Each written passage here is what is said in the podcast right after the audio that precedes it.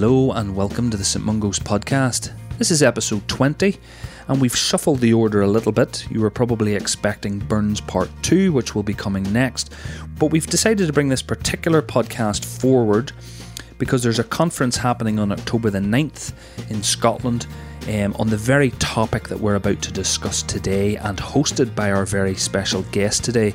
It will be the first of its kind, and we wanted to give you enough notice so that you can make any necessary arrangements you may need to attend that conference because it promises to be absolutely incredible. And we will discuss more about it towards the end of the episode. Speaking of conferences, we're also hosting our own incredible sepsis meeting, the International Sepsis Symposium in Glasgow on September the 27th. 12 incredible world experts delivering short, impactful talks, no more than 15 minutes each, and some of them are even six minutes, so packed full of incredible information for practicing clinicians. And again, we'll put some information in our show notes on how to attend that. So, back to the podcast, we have a very, very special guest today. This is Dr. Catherine Calderwood, who is the Chief Medical Officer of Scotland. And in 2016, she wrote a document called Realistic Medicine, which at its core was asking doctors to take a fresh look at their practice and consider if patients are being harmed by unnecessary treatments.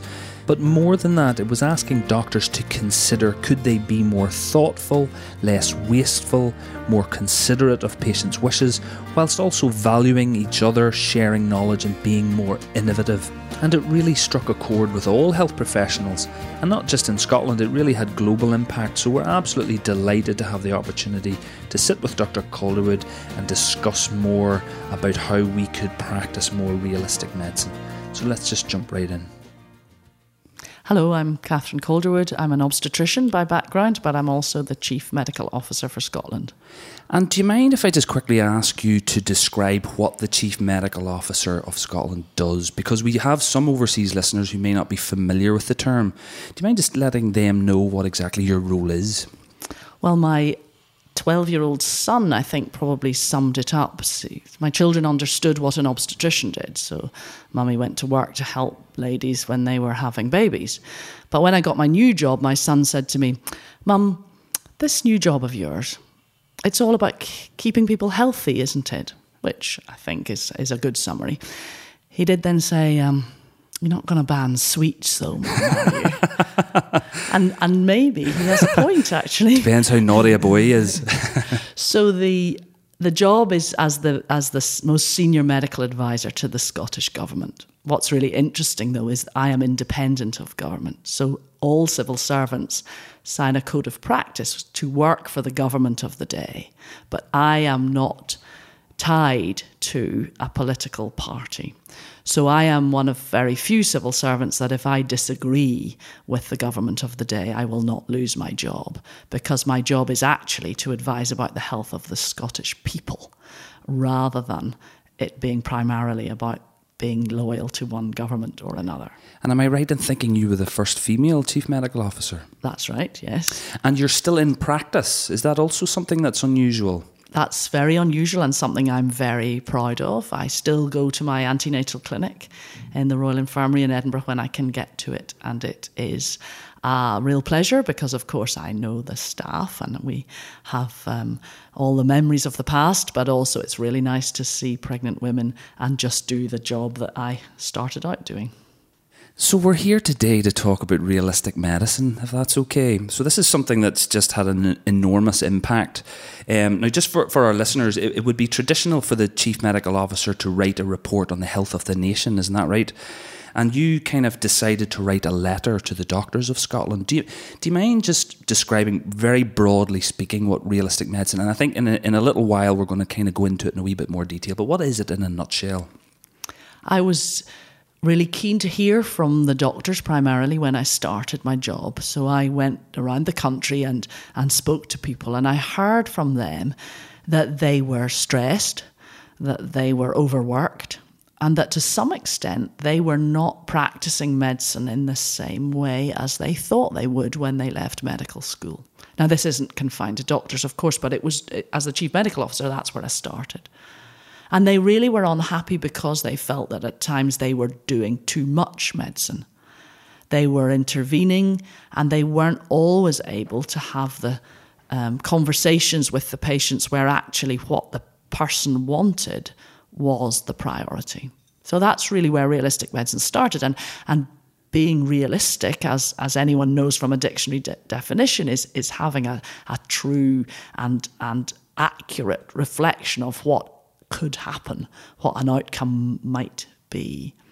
And so, of course, I was hearing that the doctors were feeling that they were not able to necessarily practice medicine in the best interests of the person that was in front of them. And of course, one size doesn't fit all for treatments. So the uh, examples that I have, and I have many funny stories and, and some uh, very serious stories, but I met a man in Ayrshire and he had had a knee replacement and he he was brought out to meet me because because of his operation and I was asking him about his new knee. He really wasn't very happy and I could tell from his demeanour he wasn't very um, pleased with with all of what surrounded him. So I asked him whether he was in pain or couldn't walk, and he said, "Well, actually, doctor, I really like to stand on my doorstep and talk to my neighbour, and my knee was sore, so I asked them for a handrail so I could chat to my neighbour, and they gave me a bloody knee replacement, and I still can't." stand on my doorstep because I and still, still needs a rail. Have a rail. Bless him. so th- so that sort of what what was important for him turned into and I'm quite sure he had pain in his knee he must have had osteoarthritis and what the orthopedic surgeons did quite rightly was gave him a knee replacement but nobody went back to what his original request had Yeah. been That's interesting, isn't it? So, have you? Uh, you must have been surprised by the impact of this manifesto. Would that be fair to say? Oh, it's yes, it's extraordinary. I, I, I did a straw poll of my friends about how many had read a chief medical officer's report before I started, and and I, I, I, I'll tell you that it wasn't overwhelming the response. Don't ask me how many I've read. Yeah, quite. so this is something different. I, I didn't want to produce something that was, was would of course cost a lot of money, be very much hard work to produce that was just sitting on shelves or or not downloaded. So this is fantastic. They what it seems to have done is really just brought people back to how they really want to practice medicine. I don't think I've invented something new. I think that this is in all of those healthcare professionals. And as I've said, it's way beyond the doctors because I've been written to by nurses, midwives, paramedics, all types of healthcare professionals, physiotherapists saying this is also how we want to speak to Yeah. patients. We want to do what is realistic. I, th- I think that's it. It struck a chord because a lot of health professionals probably believed it and thought it, and and it was just so revolutionary to hear someone in your position to put it on paper like that. I think that's why it connected with everyone, wasn't it? Okay, Dr. Calderwood, if you don't mind, we were going to go through. You, you- have, if, if my understanding of this is correct, you've got six broad tenets of this kind of manifesto. Um, and if you don't mind, I was going to go through each of them individually find out from you exactly what you meant by them. And, and maybe think I mean our audience is probably mostly emergency medicine critical care. Maybe put a little bit of a slant on it how we could maybe implement this um, approach or these approaches into our practice. Would that be okay? So the first one I have here is building a personalized approach to care. What did you mean by that? And, and how do you see that you know how do you see us applying that in emergency medicine I suppose a lot of where these have come from is is from my own practice. So from from taking the the, the pregnant woman in my own clinic or in labour ward and realizing that she is not the same as the person in the next room. That personalised care is about finding out where that person is coming from, what they are wanting from their treatment, and understanding, I suppose, a little bit about their background difficult in an acute emergency situation, but you will have people who um, are there frequently, who are there when it isn't an accident or an emergency, and sometimes that. Uh, is a crisis of a different type, and I'm sure that that your listeners will be able to think of people that actually shouldn't be in their departments but are there because there isn't somewhere else to turn to. And perhaps that personalised approach to care would find them a different route. One of the things I highlighted when I, I was reading the manifesto was aim to provide what you would want for yourself or your family. Do you think that's a good way to sum up? So, so that has been the theme of lots and lots of letters I have received. People writing to me telling me that they have never written this down before because they almost feel, as healthcare professionals, they feel guilty about not perhaps supporting their own colleagues, people with examples of their elderly parents having an intervention or having treatment, and them thinking, I, I don't know why that doctor is doing that. And actually finding it very difficult to prevent intervention or prevent a new drug being started when somebody is is obviously approaching perhaps the end of their life or or is having yet another deterioration. And those doctors feel bad i think that they they are not wanting to undermine their colleagues but they also realize that that person who's treating their elderly relative hasn't actually explored what that person wants and they have also commented that if they are feeling as trained professionals that they can't really get the treatment uh, right for their relative, well, what hope then has somebody without that sort of background? And that can be in the emergency situation at three in the morning with somebody with a chronic condition who has a crisis of some sort. Okay, so number two I have here is shared decision making. So, how can we do that better in emergency medicine, do you think? The, the full information, I think, is really important. So, we've looked at a lot of literature on this.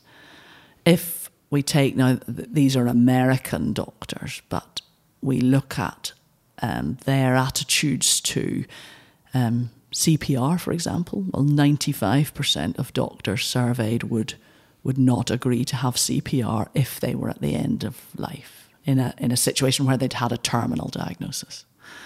There would be um, 88% of doctors who wouldn't agree to have hemodialysis, and 67% of doctors with a, a, an end of life diagnosis would not agree to be admitted to intensive care.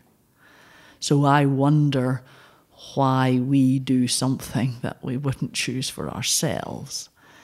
And we know from many studies that what happens when doctors are describing benefits and risks to patients that they overemphasize the benefits and very very starkly underestimate or fail to report the downsides. And so I, I give an anecdotal story of, of, of a maxillofacial surgery case where the surgeon, his assistant, the anaesthetist, and the theatre staff or standing over somebody and saying, I would never have this done, would you?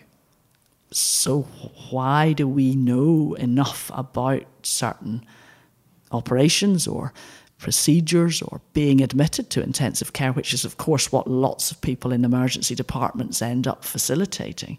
Why would we, as, as doctors with more knowledge, decide that that isn't what we wanted and therefore is is some of that conversation about articulating why perhaps towards the end of your life maybe there's a different route and actually that intensive care referral doesn't make for the right decision. And that shared decision needs to be made with that person but they they don't have the facts and we do it nearly goes back to the what would you do for yourself or your family again, doesn't it? Nearly having that approach. I guess with the, the CPR thing, it, it's also a, it's a difficult conversation to have in that moment, isn't it? Uh, there's lots of times in my experience you, you you would automatically have that feeling, but then is it the right time to articulate that with the family in that the heat of the moment when the emotions are high? It's yeah, it's it makes those decisions quite tricky in a critical care environment, doesn't it?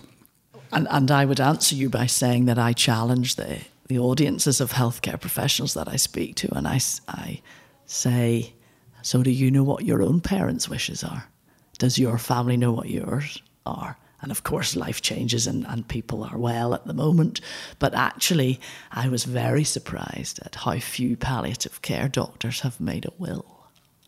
And so, public awareness, yes, but actually, are we even talking about this within our own around the kitchen families? table? Yeah. Because if we can't do it, then then what what How what can we expect expect the the, public? Mm-hmm. of the public? Don't do as I do, do as I say, type thing. Um, And that I do agree, though, that that is not necessarily the right time. I don't think I'm saying somebody comes in in cardiac arrest and you suddenly have to have a shared decision making conversation before you start to do CPR. But perhaps it's that conversation that started either after that event or if there are people that are coming in deteriorating not at that stage. And it's not an easy conversation to have. I was thinking about the shared decision making um, thing, and w- there, there seems to be a, a certain drive to involve the patients more in the decision making process, which I totally get. But there are times, and I'm just thinking of my own experience. I was just thinking recently, I, I had some financial advice I needed, and I went to a financial advisor, and they gave me lots of options, and it was a topic I didn't understand. And all I wanted, and what I did ask in the end, was please, if you were in my position, what would you do? And I wanted them to make the decision. And I wonder do all patients want to be involved in the decision? Are some patients literally they've come, they want the doctor to do what the doctor, with all their experience, thinks is the right thing to do? Would it always be, or, or do you have to offer it to the patient, get a sense of what the patient wants? They may not want to be involved in the decision, they may want to be. Or do you think it's always best to try and involve them? I don't know. Does that make sense?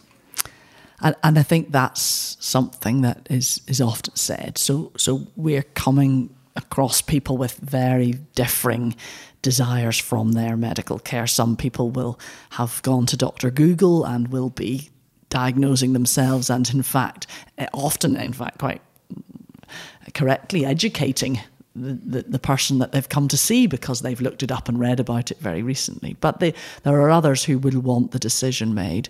I think, whatever the length of time available, some form of conversation ab- about what they're, where they're coming from.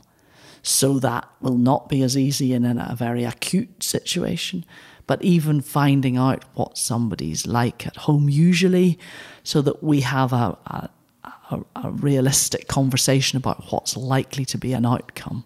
So the, the, every 80 year old is not the same in the similar way to every 25 year old. Every person with chronic obstructive pulmonary disease is is not the same cardiac failure. So we we have a I think an opportunity even in a few sentences to try to glean information about them as an individual. And that's really all that could be expected, particularly in an emergency. I think that also makes our job fascinating because no two people are the same, are they? Um, one of the things I picked out on that little uh, section was a kind of communication skills. Have you any thoughts on how we better teach communication skills to health professionals? So this is very, very important. I uh, have become involved with a, with a, an international group, um, uh, which is the the communications in healthcare. Each they're called, and I really thought how funny it is that there's some international group of experts that seem to think that they know all about communication in healthcare, but actually, when you get into some of the resources they provide and the ethos they have what we realize is that there's an assumption that people who've gone to medical school or been at nursing college or trained with people to become a healthcare professional, they must be good at communicating. And of course, that's not the case. And, and I'll let your listeners think of some good communicators and then some people that they would think if I turned up with my wife, child, partner, I would really not want to see that doctor. The sort of people that you will will smile and and say brilliant at what they do, but I really wouldn't want something explained. Yeah. And that's uh, therefore needs to be in our teaching in in training needs to be examined. I would say. And I would also say that it's so vital a part of what we do that that those who are not good at it, it it's as it's as important to me as those technical skills. You you could have a, a, row of people doing in my world cesarean sections who didn't need to consent the patients or talk to the, the women and their families about what was happening to them. That that that isn't what we do. We have interaction with people, and therefore, if if you are not good at that, you you can be taught it, and that I think is as important. And the medical schools are now um, taking that challenge on. So, point number three was understanding and managing risk. What can you just summarise that for us? What what did you mean by that, and what would be the main take home points you would want us to, to think about? When I spoke to people who were under stress, I, I read quite a lot around what happens to our decision making when we're under pressure. And this will be very apparent to those working in the emergency department, working in intensive care. And what actually happens is that you become very risk averse when you're under pressure. So you take very, very conservative decisions. And that may mean that you over intervene and that you over emphasize the, the need to do something. So we are not providing the optimum care. So if, if, if people are, are overworked and overstretched, they actually will contribute to less good outcomes potentially by, by behaving in a very, very risk averse way. Now, um, those of us who, who are then in more senior positions know that actually the skill is in absorbing some of those difficult decisions and in, in knowing how to support taking risk. And what I wanted to explore was how do we support our staff so that they do not feel concerned about um, those risky situations and do something that actually contributes to, to poorer outcomes. So, one of the things that I've noticed is one of the major talking points in emergency medicine is just the stress of work life and the increasing volume and, and the decreasing staff or, or increasing staff problems, I should say. Um, how do you manage the stress of your staff? How do you look after your staff members in your department? And, and how could we maybe apply some of that? How, how, how can we, I guess, look after each other in emergency medicine and try to ease some of that stress? I think understanding the stress points is very important. Is it is it volume? Is it the, the quick turnaround? Is it the the particular uh, acute situation where um, somebody's very seriously injured or very seriously ill? What what is it to to those individuals? Some people will thrive on lots of um, resus cases. Other people don't want to be there at all all night. And so, do, do, do you do you know your staff? Is really my question. I I think that you get the um, the best results, the best atmosphere when people know each other well. So do you do you know what their age people's children are? I always start with that if they have children, or have they? Where do they live? What what are they like doing at the weekend? Do you know and understand where people are coming from when they come to work? If they've got an ill elderly parent, then perhaps uh, being in a situation where they're looking after people like that ill relative is not the right thing for them on that shift. But but do you have an atmosphere where people would feel able and willing to say, actually, my, my dad had a stroke last week. I don't want to be somewhere where that would be what I was doing in in my job. It's it's too close to home. So I think really knowing people and even if you don't get anywhere with the volume of work and the stressful situations, if you as a boss know your staff, they will appreciate that you've taken a personal interest in them. Okay, the fourth pillar I have is reducing harm and waste. Do you mind just telling us a wee bit about that and what you meant and what we should be thinking about? it's very interesting when I just get people to think about their own bit of the system, about where they are aware of waste. And they can always think of a great big long list. So the orthopedic surgeons tell me about the, the rules in theatre for having the incinerating bags. So those are orange or yellow bags. They have to be incinerated because they're full of um, contaminated waste. And, and I, I, I, hope I don't get in trouble with the hospital uh, infection control people by saying this, but but the orthopedic surgeons tell me that 80% of the waste is the big wrapping paper and packaging that comes around the instrument trays. And yet we are incinerating that which has not been near a patient. It couldn't be contaminated because they're all opened before the patient is even uh, asleep. And it costs £45 to incinerate an orange bag, and it costs £5 to put the black ordinary bin bags uh, in, the, in the usual rubbish. So the waste that anyone can just see around them is it, it isn't necessarily questioned and isn't necessarily something that, in fact, staff who are working with it all the time could solve, but they're not asked. Um, so, number five is reducing unwarranted and unnecessary variation in practice and outcomes. What, what, what did you notice and what are you trying to, to aim for? I suppose I was surprised when I started to th- think about it as to the, the, the, the differing lengths of stay in different units, the differing practice amongst our own obstetric units across Scotland, and and some of those individual differences where people are are acting very autonomously, and actually they they then are are not only having a, a knock on effect on perhaps waiting times, for example, but they actually have a, an effect on people's outcomes, and that really isn't the right thing for NHS Scotland, that individual clinicians or an individual process or, or unit can actually have a detrimental effect when we know that another unit has shorter lengths of stay, fewer readmissions, less infection rates. Why is it that some places can achieve something really good and other parts of Scotland in a in a small country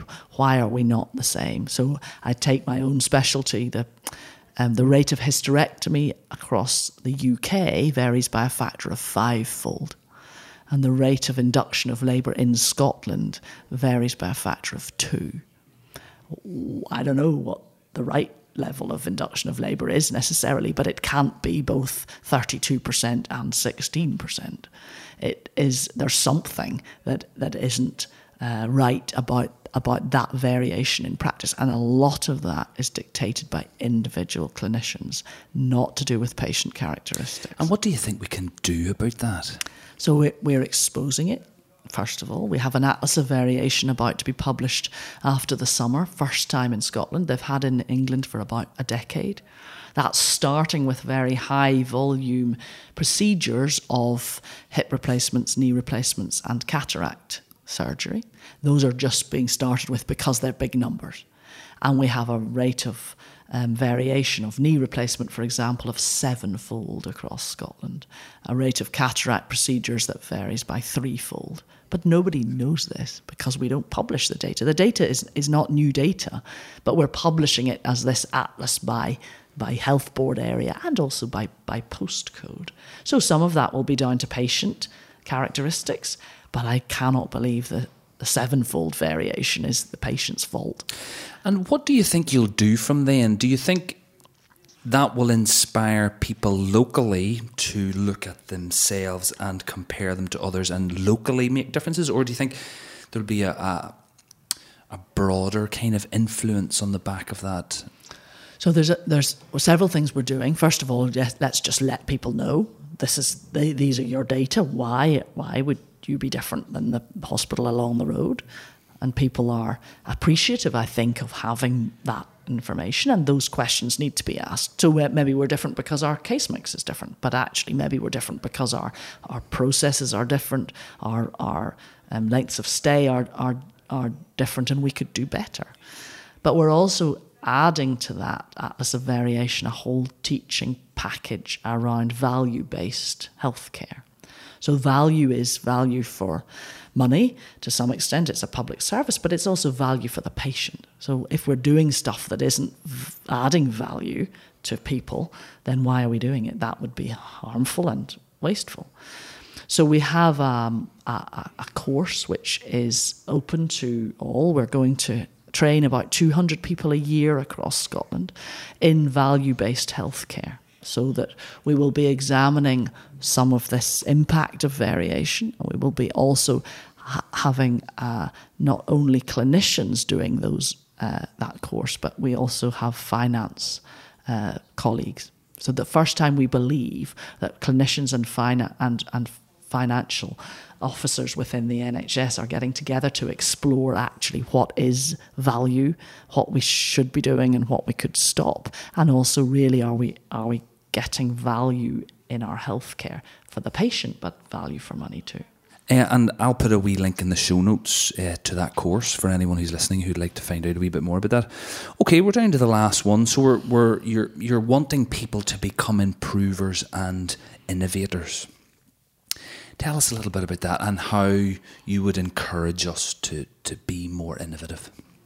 I think I heard most from some of the uh, most recent doctors when I went to visit one of the hospitals in uh, Lanarkshire, and they were really keen to showcase lots of their quality improvement work. But what I found listening to them was just exactly the right people to be improving the system.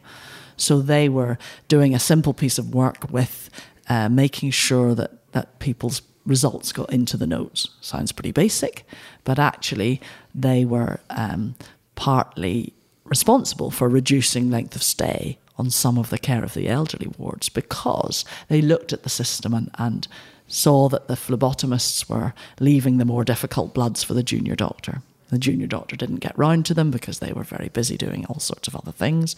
And so they filmed the process of ordering a request for a test right the way through to the results in the notes. And they found that there were eight redundant steps on average in that process. So they spoke to their phlebotomy colleagues, they, they put a, a system in to literally speed up that test to results in the notes and they reduced the length of stay on the ward because there were realization that a particular blood result had to be seen before someone would be discharged. They would be being asked for the result and they would know that actually the blood had never left the patient. So another day went by where actually a, a, a process done by the people who were really the experts at, at how to improve it completely changed the way the, the, the ward was working. I'm absolutely sure that there are many people listening who think, well, why do, why do we do this this way in our emergency department? Or why is that um, process the way it is in intensive care? If I got the chance, I could think of a better way of doing it. And we don't ask people. We often have improvements introduced by people who are not actually doing the work day to day. So thank you very much for that. Uh, we run through. I, I was just going to ask you uh, just one wee broad question as well, just with regard to emergency medicine and your role as chief medical officer. What do you believe are the biggest challenges faced by emergency medicine staff, and what are your priorities for us over the next few years? I, I think we recognise the volume of work that is coming through the emergency departments. It's not just the volume, it's the nature of that work. So, unpredictable, very significantly unwell people, but also that they are, are sometimes n- not in a state to interact in a helpful way. They may be intoxicated, they may be under the influence of drugs, they may have come to the to your department as an absolutely last resort because other services have failed them. So it's it's undoubtedly a very difficult and pressurized environment. It's also somewhere where very split second decisions are happening all the time, and also where you are uh, regarded as the gatekeeper of the hospital's um, inpatients, and, and, and in reality, the flow through the hospital is far more dictated by what's happening in discharges and what's happening in the wards. And yet the emergency department gets the blame for having waiting times and uh, and and not uh, as if you're gatekeepers of, of the people coming through the door, as if in some way you're bringing them in, and that that is something we're tackling all the time. I think the attitudes to to that emergency department as gatekeeper have have gone. They're much more accurate now, and, and that flow, hospital flow, is is a, is a far bigger concern. But the um, undoubtedly some of the of, of what you see, I would also see as a huge pressure. That, that it's, it can be extremely distressing. It can be. Uh, really some of some of the, the sort of injuries and situations that you're faced with are, are the sort of stuff that I, I think people don't even describe at home. They, they don't go home and say what was work was like because actually it's painful and difficult and a situation that even a, a lot of doctors and other healthcare staff will never have experienced. And we need to perhaps take very good care of our staff because of what they are ending up being exposed to. And and perhaps there's there's a degree of of well, you're resilient, you chose to work here. Do you need to just get on with it because it's always it's always like this? But but actually, some of these are eh, there are perfectly normal reactions to be shocked or afraid or very sad and distressed. And and do we actually talk to people, allow people a safe space to say, I didn't really like that shift today. Do you mind if I finish with one last question? And I ask everyone who I interview this question. It's just my typical way to finish, if you don't mind. So, if you could go back in time and speak to your junior self just starting out and all the experience that you've had, both clinically and in, at, at government level, what piece of advice would you give them starting their career? So, I would talk to them about seizing every opportunity that's possible. I think the information we get from our patients is fascinating. There, there is no job like it for being able to find out about people and and to take a real interest in them as a person, if that's possible and appropriate. It won't always be in emergency situations, but the, you will always have a chance to speak to them and their families and really that thought of being offered something else, something different, and seizing that. Whether that be something different that's to do with, with work, or whether that's something different to do with something outside uh, of the NHS. But, but don't think that the only job you can do is the one that you started off with. Dr. Catherine Calderwood, thank you so much for your time. Uh, I know you're running from meeting to meeting um, here in Edinburgh, so I can't thank you enough for giving us so much of your time. Um, I thought it was worth mentioning. I know that you have a conference on realistic medicine, so anyone who's enjoyed this podcast, can you tell us when that is um, for people who might like to get a bit more of this? So I'm really excited about that conference. It's got a fantastic international lineup of speakers who are really passionate about realistic medicine principles. It's on the 9th of October in Dunblane and it's free to register, free to attend, and it's open on the internet at the moment or through Twitter, our Realistic Medicine Conference. And we'll put a link to all of that in our show notes if, if you're interested. It sounds absolutely fantastic. Any last little thing you'd like to mention as well as that before we before we leave? Well, we're interested at the moment to get people's views of shared decision making processes and all of the principles that realistic medicine embodies by asking them to send us little video clips, maybe a couple of minutes long, can be done on a mobile phone. Either with a patient or just with a colleague, talking through experiences, maybe good experiences of shared decision making, or maybe less good, maybe good outcome, bad outcome, where somebody wished that they'd done something differently or had different knowledge. We really want to explore with healthcare professionals and the public what that shared decision making has meant to them over their own experience, and so that we can use those experiences to improve for others. Dr. Calderwood, it's been an absolute pleasure. Thank you so much for your time. Thank you very much. So many, many thanks to Dr. Calderwood for that explanation of realistic medicine. And this was a really uh, inspiring document that she wrote. And, and the purpose of it was really to encourage reflection uh, of our practice, you know, to inspire and support us to practice a more realistic type of medicine and also to stimulate conversation. And Dr. Calderwood did specifically say at the end of our of our meeting to try to encourage you, the listener, to get involved and even to leave some uh, comments on our show notes page, and they're happy to answer questions. I think my main take home points from today are just a few little things I picked out from that conversation, and, and those include number one, trying to find out a little bit more about our patients and what they want from their treatment when it is practical to ask that question. Number two, do you know what your families would wish uh, in the event of sudden ill health? Number three, consider doing for the patient what we would want for ourselves or for our family members. Number four, recognizing that stress leads to conservative management decisions, so look after each other and get to know your colleagues personally. Number five, always identify where waste could be reduced in your work. And number six, encourage staff to be innovative in tackling problems faced in healthcare. So don't forget the Realistic Medicine Conference on October the 9th. Uh, tickets are selling out fast and it's likely to sell out, so you probably best get in quick.